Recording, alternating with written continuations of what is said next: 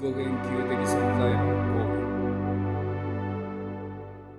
えー、こんにちは塚原です。今日は自己言及的存在論講義の第7回目です、えー、今回は私の探求における大きな転機についてお話しします。前回お話ししたように、まあ、未解決なパラドックスを抱えたまま自己の存在の、まあ、広い意味での現象学的な探求を行っていたところ。まあ、2000年頃になってですけど、自分が抱えているパラドックスをテキストに外部化するという、そういう転換が起こったんです。無論、いきなり何の理由もなくそうした転換が起こったわけではありません。転換を行うに至った動機と、まパラドックスを移動させる手段をあらかじめえ持ち合わせていたことが前提となっています。以下そのことについてお話しします。題は転換と自己言及性ということでお話しします。1、動機です。まず動機についてですが、簡単に言うと、もしパラドックスが私自身において解決されたとするなら、私は自己自身を直接認識することができることになりますが、そういうあり方はある点で神と対等になると考えられます。ある点というのは、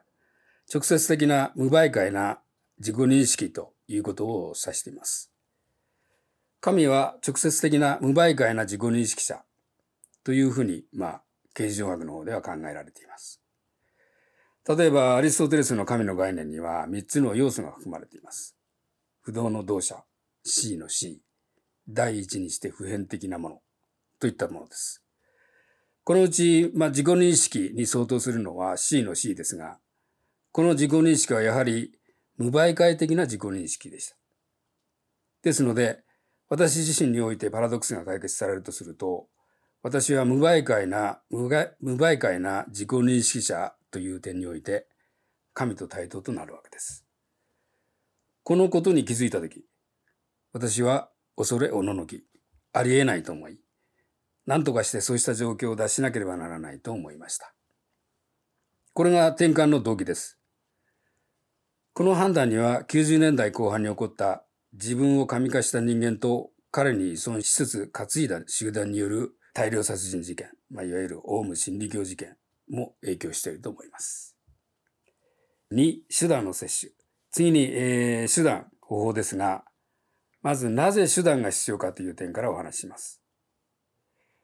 私が自分に立てた課題は認識者の存在をあらかじめ認識することで認識者になるというものでした。これが時間的なパラドックスを含んでいるということは、これまで何度も言ってきました。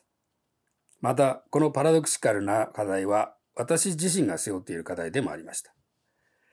ところで、この課題をテキストに移すということになると、このままの形では不可能です。当たり前のことですが、テキストは認識者ではないからです。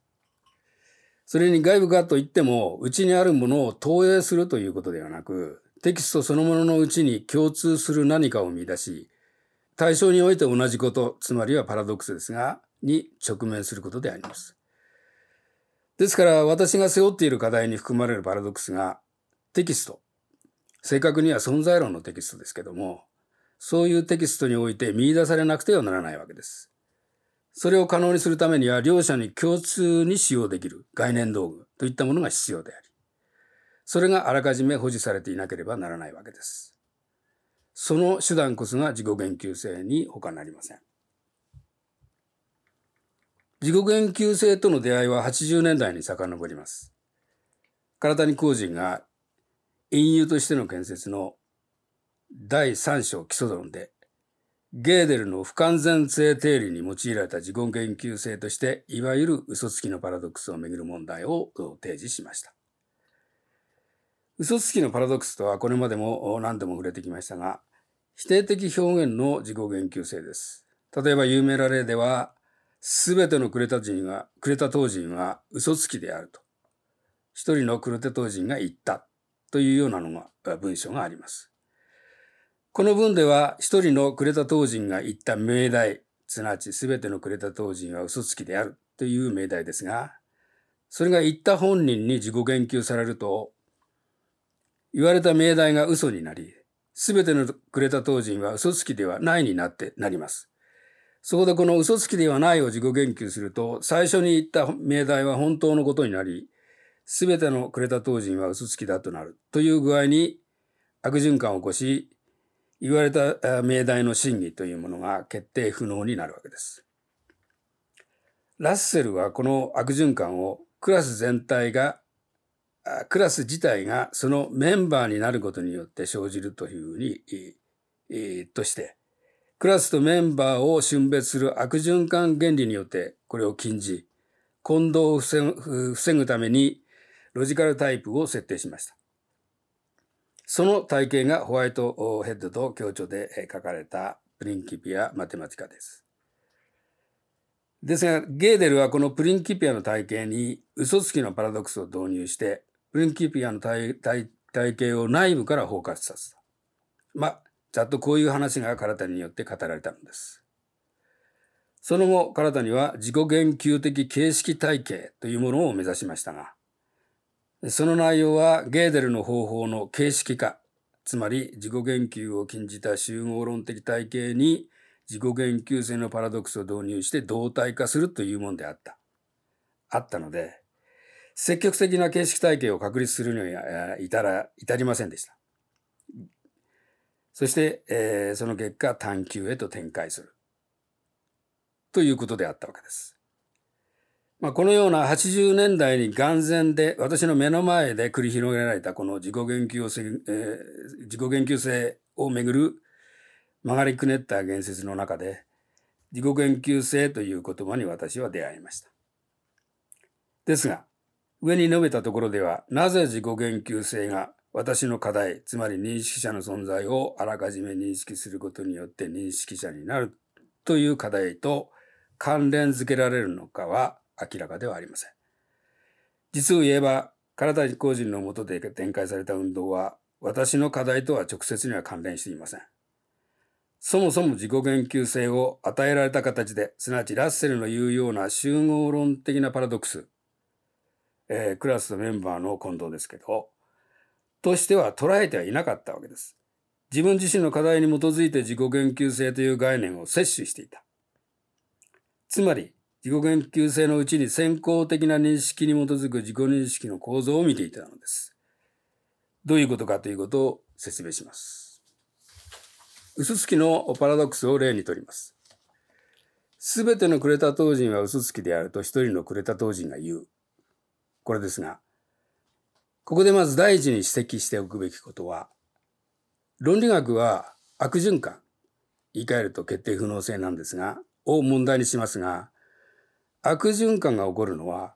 言明される命題、つまり全てのくれた当人は嘘つきであるが、否定的な表現である場合だけです。肯定的な表現であったら悪循環は起こりません。例えば、全てのくれた当人は正直であるという命題が言明された場合には、言明する一人のくれた当人に自己言及されても、悪循環には陥らない。これは論理学者も認めていることです。これはつまり、否定的、解体的に作用する自己言及を肯定的、建設的に作用する自己言及に変えるということを意味しています。次に、言明される命題が全体命題であることが問題になります。つまり、すべてのクレタ当人のすべてという表現が問題です。これがラッセルの解釈、つまりクラスとメンバーの混同、これにつながっています。すべてのクレタ島人はクラスであり、一人のクレタ島人はメンバーです。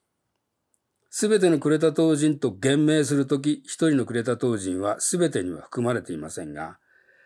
自己言及は言明する一人のクレタ島人をクラスのメンバーにすることを意味します。そのため自己言及によって一人のクレタ島人はすべての外部でありながらすべての一部であることになるわけです。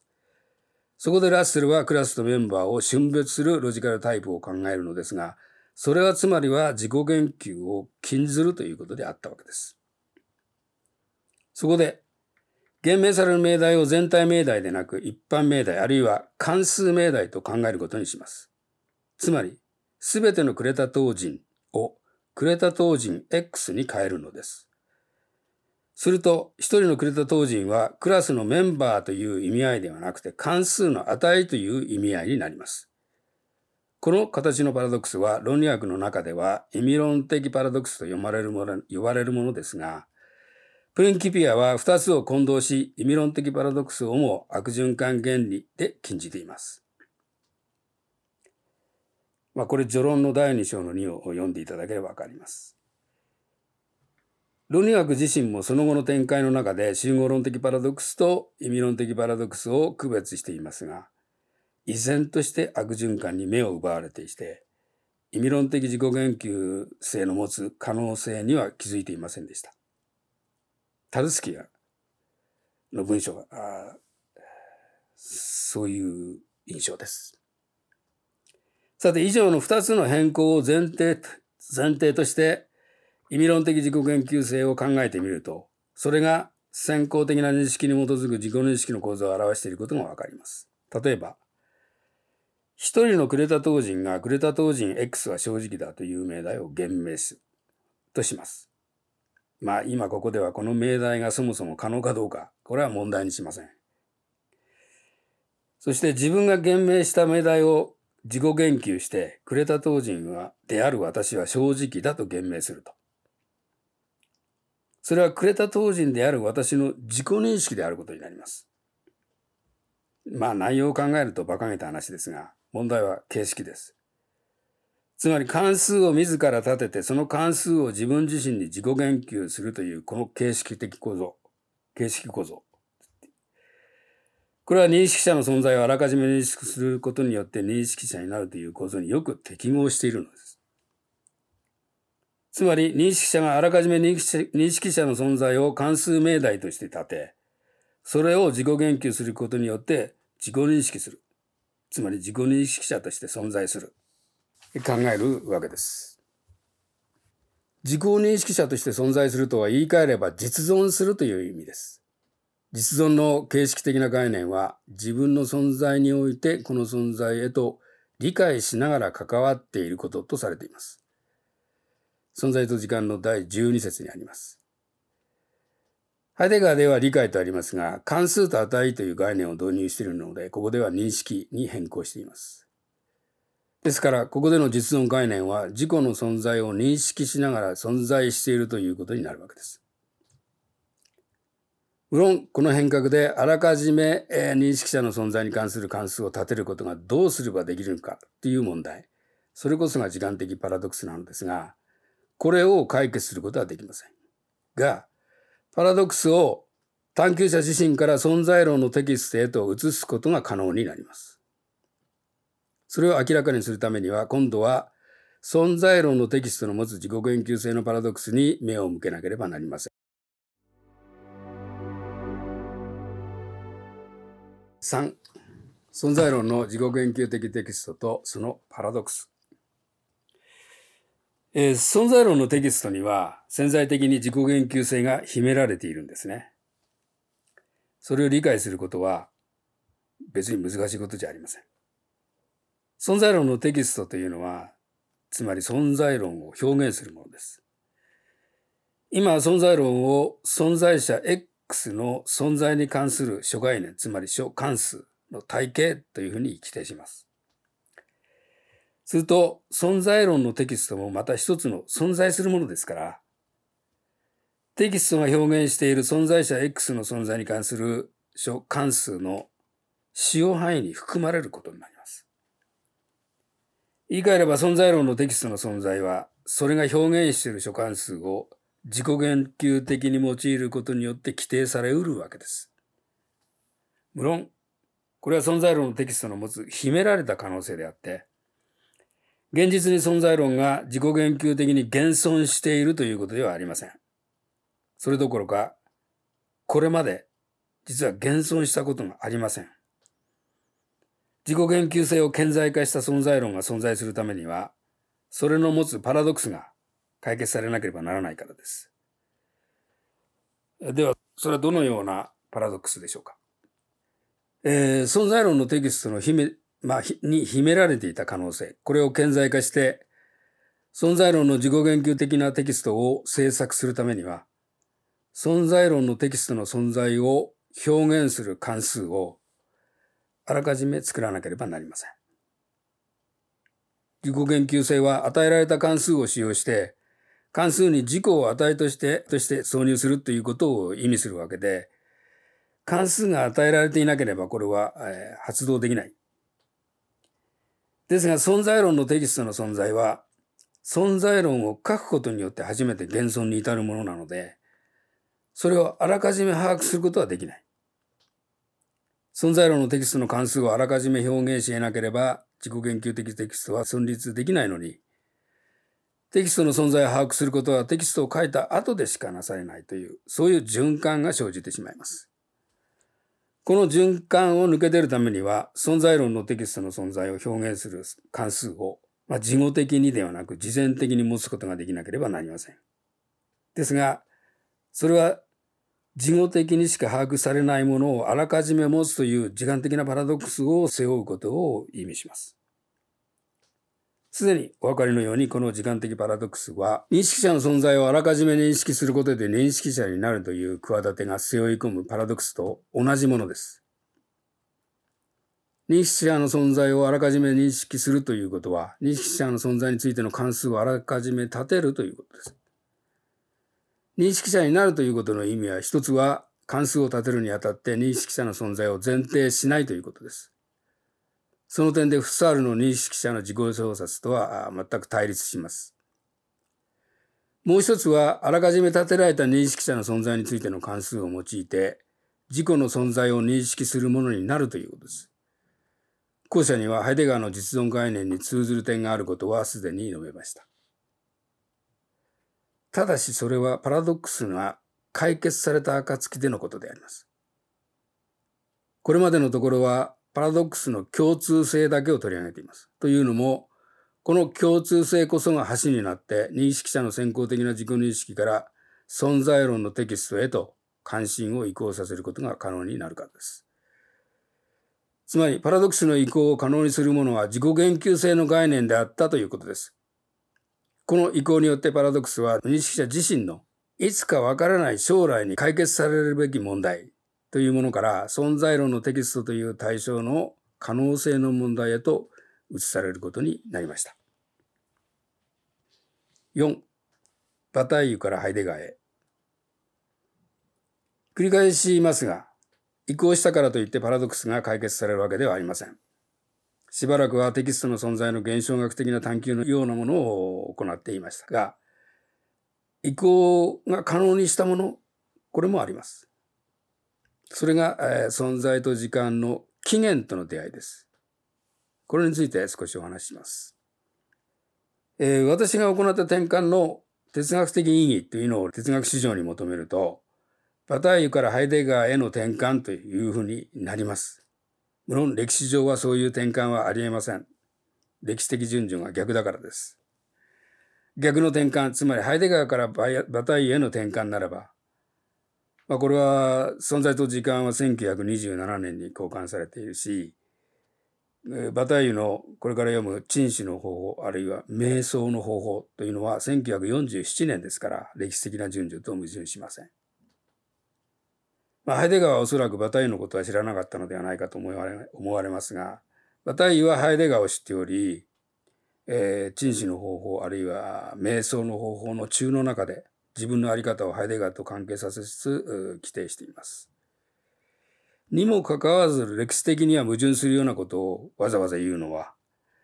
転換の哲学的意義が根源性をめぐるものだったからです。前回の講義でバタイに触れましたがその中で思考の操作っていうのは己自身を根拠づけるものだとするバタイユの言葉を引用しました。もう一度引用しておきます。思考の操作を根拠づける運動がそれ自体思考の操作に根拠を置いている。自己自身を根拠づけるというのが根源性の意味です。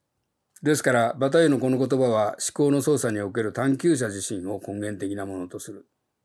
そういうふうに規定するっていうことを意味しています。それはいわば探求者自身を神化することでもあります。実際、バタイユの作品には自らを神化している人間が登場します。例えば、マダム・エドワルダの主人公は、自らを神と称している娼婦です。このことはバタイユ自身の自己規定と無縁ではありません。えー、私の教えるのは陶酔、酩酊なのであって哲学などではない。私は哲学者ではない。聖者だ。そしておそらくは強人だ。という言葉が、えー、瞑想の方法の中のある中の中で言われています。その中の最後の言葉ですね。がこれです。翻訳だと、内的体験の403ページです。自分を聖者、おそらくは強人と規定しています。それが哲学や哲学者と対比しつつ言明されています。ここで言われている哲学者は哲学者一般だけではなくて特定の哲学者つまりハイデガーを指していました。実際その中の中には存在と時間と形状学とは何かへの言及が見られます。例えば存在と時間についてはこう言われています。存在と時間第一巻の文章よりも少なくともそのその外見よりも第二巻をかけずにいるその無力さの方が私をハイデガーに近づける。存在と時間第9節で予告されたもののうち第1部第3編と第2部の全体が断念されたことは我々にとっては規定の事実ですが、断念が正式に表明されたのは、1953年の第7版への序文においてなのです。パタイユがこの文章を書いた時点、つまり1943年から47年までの間ですが、では、まだ正式に断念は発表されていないわけです。第二巻をかけずにいるというこの表現は、そうした時間的な状況を反映していると思われます。結局、ハイデガーは断念するわけで、無力さは確定することになるのですが、この挫折の遠因、これは存在と時間のそのものの起源にあります。私が行った転換は、私をその起源へと連れ戻すものでした。実はその起源にあるのは根源学の理念であります。根源学とは己自身を根拠づける学のことです。つまり根源性はそこでは、つまりハイデガーのもとでは、バタイユと異なって、学という存在者において問われている。学という存在者という表現には違和感を覚えるかもしれませんが、例えばフッサールは論理学研究の中で学問は著述という形でのみ独自に現存しているとしています。まあ、フッサールが著述と言っていますが、ここではテキストと言っています。話に戻します。要するに私が行った転換の哲学史的な意味をバターユからハイデガーへという歴史的には逆転した言い回しで表現する理由。それは、バターユにおいては探求者の思考の操作において問われていた根源性ですが、ハイデガーでは学という存在者において問われているということにあります。ですからハイデガーへの転換は、決して現存在の存在論のハイデガーへの転換ではなくて、根源学の理念のハイデガーへの転換なのです。この理念を提示しているテキスト。これは、翻訳ハイデガー全集の5657巻、哲学の使命についてに収められている哲学の理念と世界観問題です。1919年の戦時緊急講義がテキスト化されたものです。その中で根源学の理念はやはり解決不可能な難問として提示されています。えー、引用します。自己自身を前提する。自己自身を根拠づける。つまり自分のお下げを掴んで通常の性の沼から自分を引きずり出そうとする精神のミュンヒハウゼン問題という根源学の理念につきものの循環的なあり方は決して困難の強制でも困難を気取って装うこと。ちなみにこれはあの今日ではミュンヒハウゼン症候群と呼ばれています。えー、まあそういうことでもなく、まさしく哲学と哲学の方法の本質性格とが発言したものなのであると。こう言われる。言い換えれば、これまで取り上げてきた時間的パラドックス。これはハイデガーの言う循環性。これは哲学の本質に属しているということです。ですが、哲学の本質であるパラドックスは差し当たっては解決不可能だと、こうハイデガーは言います。えー、引用します。差し当たって我々にはこの必要な循環性を方法的に突破する手段が何一つない。バタイユも体験における根源性を不可能なものと把握していましたが、ハイデガーもまた学問という存在者における根源性を方法的に突破する手段がないとして解決を断念しています。繰り返しですが、私が行った転換は探求者自身において根源性を問うことから、学問的テキストにおいて根源性を問うことへの転換であります。ですから、これを、まあ、こういう転換に相当する転換を哲学史上において見出そうとすると、まあ、想像上ですけど、バターユからハイデガーへの転換ということになってしまうわけです。この転換は私の場合には未解決のパラドックスを橋とした移行によって行われました。橋、つまり移行の手段となったのが自己言及性という概念でありました。ですから自己言及性のパラドックス、それは以前にも述べたように二重化された自己言及性において発生するものです。これを解決することができるなら自己言及性こそが循環性を方法的に突破する手段となり得るわけです。そうなればそれはハイデガーを根本的に乗り越えていくことでもあります。というのもハイデガーはパラドックス、つまり循環性の解決を断念し、現存在の存在論へと戦線を後退させているからです。現存在の存在論は根源学の不可能性を受け入れることを前提として成り立っています。現存在の存在論の根底には根源学としての存在論の不可能性が言い換えれば哲学者の無力が横たわっているのです。前に引用したかもしれませんが、ハイデガー自身の現象学の根本書問題、序論第5節で述べています。存在論は基礎的部門として現存在の分析論を持つ。このことには同時に存在論はそれ自身純粋に存在論的には根拠づけられないということが含まれている。存在論自身を可能にすることはある一つの存在するもの、すなわちオンティッシュなものへ、すなわち現存在へと差し戻されるのである。これはハイデガー全集の第24巻、26ページです。ちょっと一部変更しました。存在論はそれ自身を存在論的に根拠づけることができない。つまり根源学としての存在論は不可能である。だから存在論を可能にするもの、つまり存在論を作り得るものとして現存在を主題とする存在論。これが現存在の存在論ですが、それへと差し戻されたとハイデガーははっきり言っています。ですから現存在の存在論の挫折の根底には、もっと深刻な挫折が隠されていたのです。私が行った転換はこの場所、そこから現存在の存在論が発言した場所、不可能とされた根源的存在論の場所、そこへと向かうことであったわけです。その転換は自己言及性という概念道具を用いてなされました。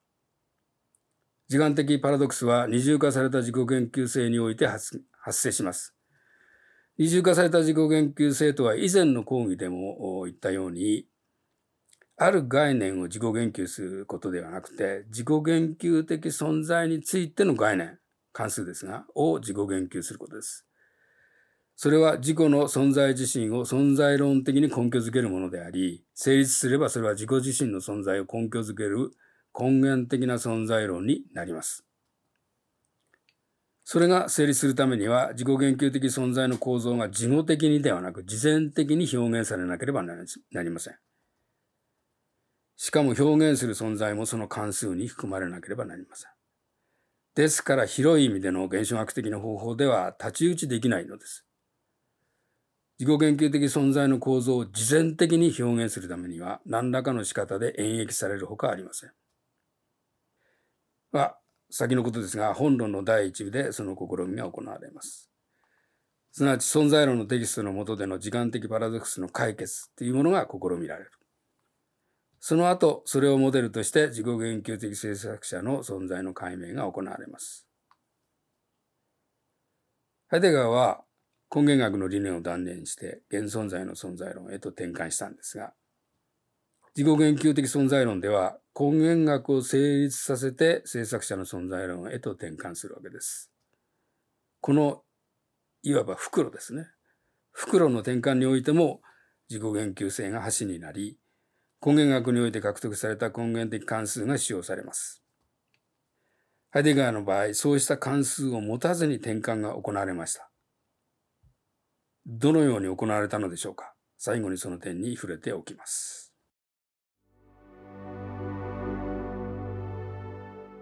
5、ハイデガーの場合。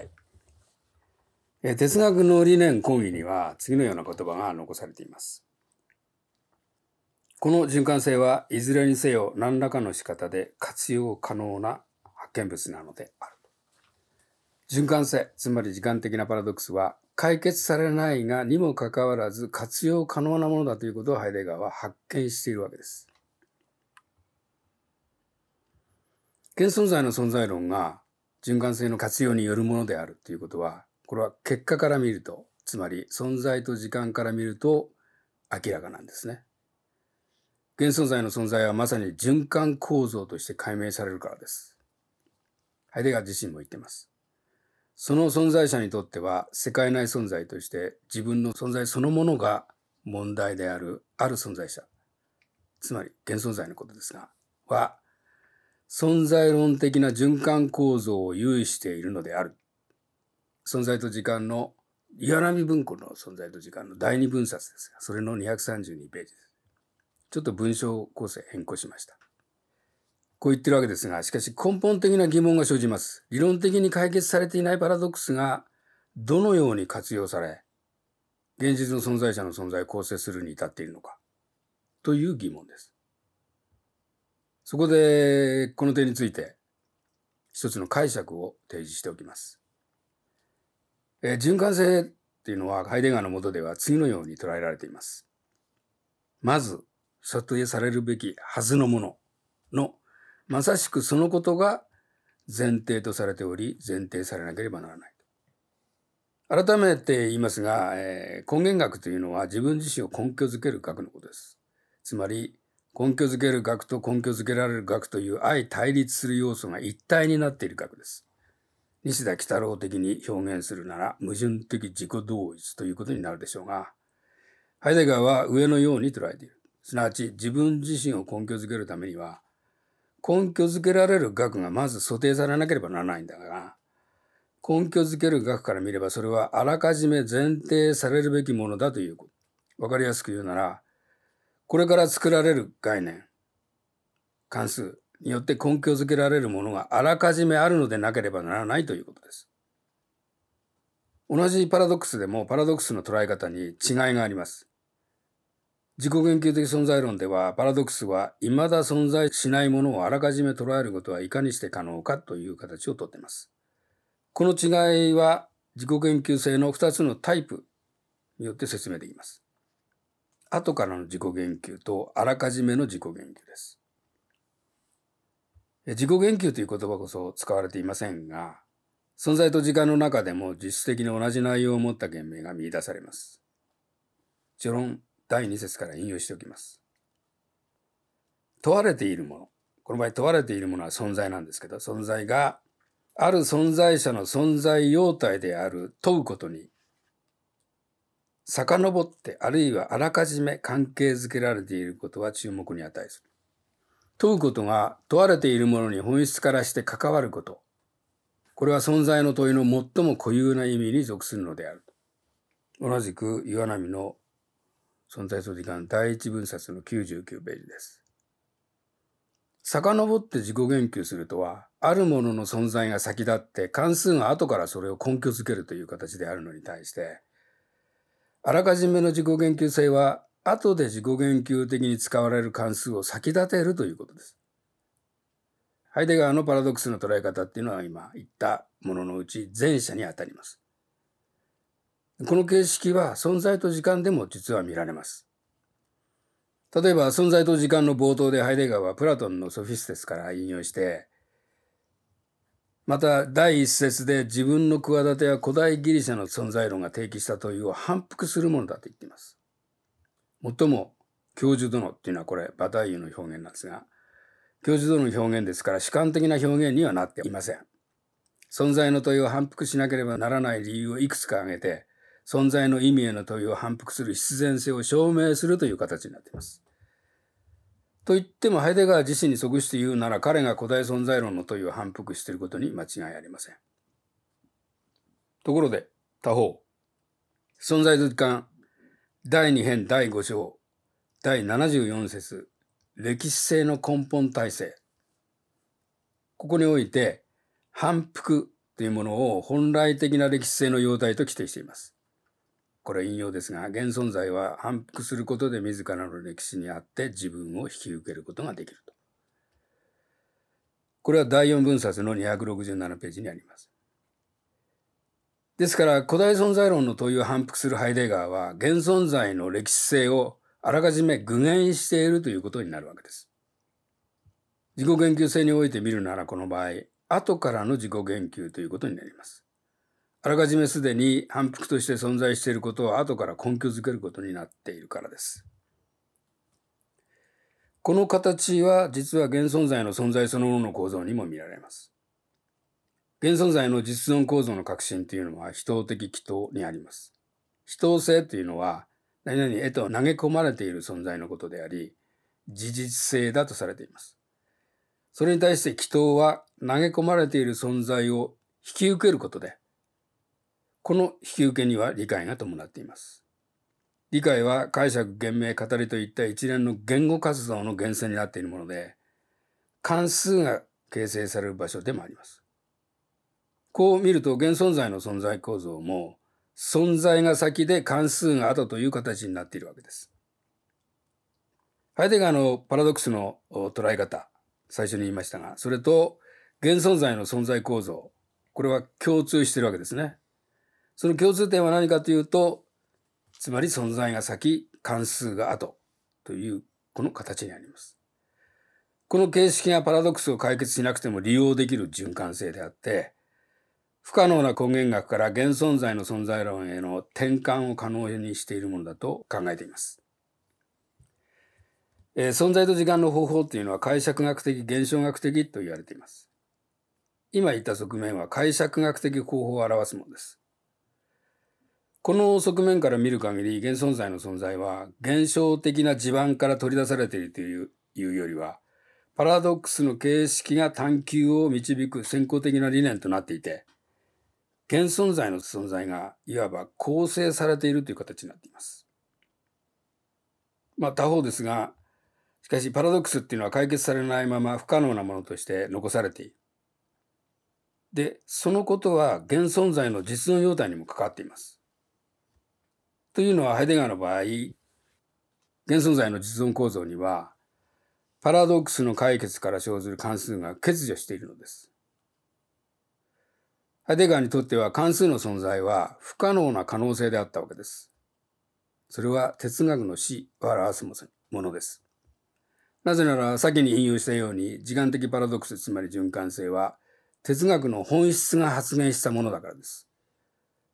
ですからパラドックスの解決の不可能性っていうのは哲学の本質が空洞であることを意味することになります。言い換えればそれは哲学の死です。哲学的実存としてのハイデガーの実存は哲学の死に直面している実存ということになります。実際哲学の理念講義には哲学者としてのハイデガーの必死の声が記録されています。我々は哲学の生死を分かつ方法上の岐路に立っている。これ69ページにあります。この文章は哲学の死に直面してなおどのような哲学が可能なのかという哲学者にとっては必死の問いを表しています。存在することへの問いがこの中から生じています。つまり哲学の死に直面していることという自分の体験したことへの眼差しが、そうした存在を哲学的なテーマへともたらしていると考えられます。強烈な人格的体系をもとにした問題の創造的形成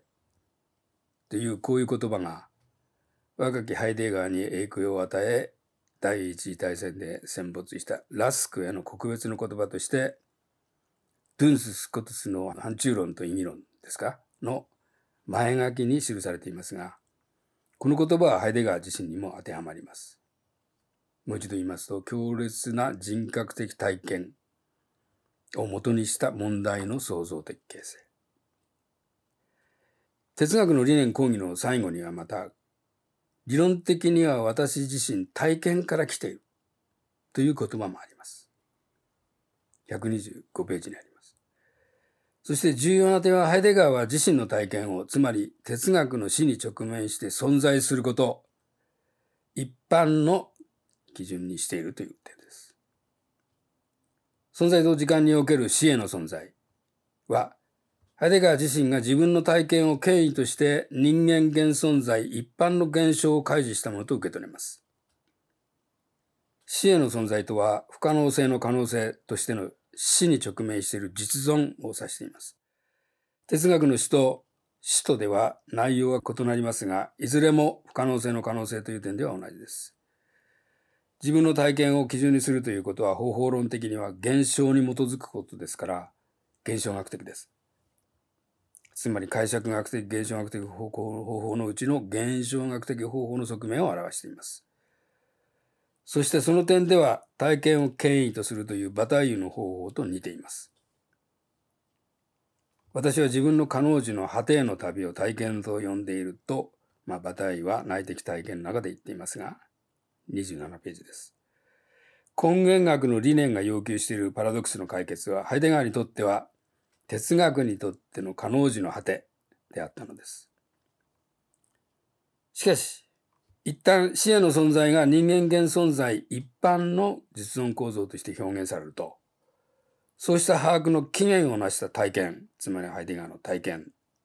哲学の死に直面している実存という体験、それは背景に退いて隠されてしまいます。この場合、一般理論はその源泉となった体験を開示するどころか、反対に隠蔽する障害物となってしまいます。ハイデガーに対する話題のこれ不信感なんですが、それはここに由来するかもしれません。内的体験のうちには次のような文章があります。内的体験と哲学との違い。これは主として次の点にある。すなわち体験においては、原表は何者でもなく、何かであるとしても一個の手段であり、さらに言えば手段であると同時に障害物でもあるのだ。肝心なのはもはや風の原表ではなく風そのものなのであると。まあ、説明はいらないと思いますが、ハイデガーを別に弁護したいわけじゃないんですけども、それでもハイデガーが存在と時間の中でその起源へ至る道しるべを二つ残している。これはせめてもの償いではないかと思っています。その道しるべの一つは存在と時間序論第7節にあります。哲学とは一般的な現象学的存在論に他ならない。それは現存在の解釈学から出発し、その解釈学は実存の分析論として、一切の哲学的な問いの導きの意図の末端を、問いがそこから発現し、そこへと帰着するところに、固く結び合わせておくものなのであると。こうあります。つまり現象学的かつ解釈学的な実存の分析論というのは、あるところ、すなわち問いがそこから発現し、そこへと帰着するところに糸で結ばれている。ということは、その場所は、逆に言うと、実存の分析論の場所ではないわけです。それはその外にあると。その場所とはではいかなる場所か。そのことを暗示する第二の道しるべがあります。それが最終節第83節に見出せます。そこには次のような問題があるとハイデガーは言います。存在論は存在論的に根拠づけられるのか、あるいは存在論は根拠づけのために存在的な規定を必要とするのか。さらにどのような存在者がその規定づけの機能を引き受けなければならないのかという問題であると。二者択一の一方、これは根源学としての存在論のことを指しています。他方は現存在の存在論存在論であって、存在と時間第1節から第83節までを含んだ全てです。ですから、ハイデガーがどちらを選択したのか、これはまあ事実が明らかにしてるわけです。でそれを明確に言明しているのが前に引用した現象学の根本諸問題。序論第5節の言葉でありました。もう一度引用します。存在論は基礎的部門として現存在の分析論を持つ。このことは同時に存在論はそれ自身純粋に存在論的には根拠づけられないということが含まれている。存在論自身を可能にすることはある一つの存在するもの、すなわちオンティッシュなもの、つまり現存在へと差し戻されるのであると。まあ、実存の分析論がそこから発言し帰着する起源である場所っていうのは場所にどのような問題が置かれているか、まあ、これはもはや説明する必要はないでしょう。そこには根源学の理念があり、根源学の存立を不可能にする循環性があり、そして不可能性に直面する哲学者の体験があり、そしてそこからパラドックスを解決しないままその形式を利用して、現存在の存在論が生み出されたのです。え長くなったので、存在と時間のさらなる分析は別の機会に譲ります。次の回は、ちょっと言い残したことがあるので、ハイデガーについて。少し補足して、その後、あの、この回の質問、皆さんの質問を受けたいと思います。じゃあ今日はここまでです。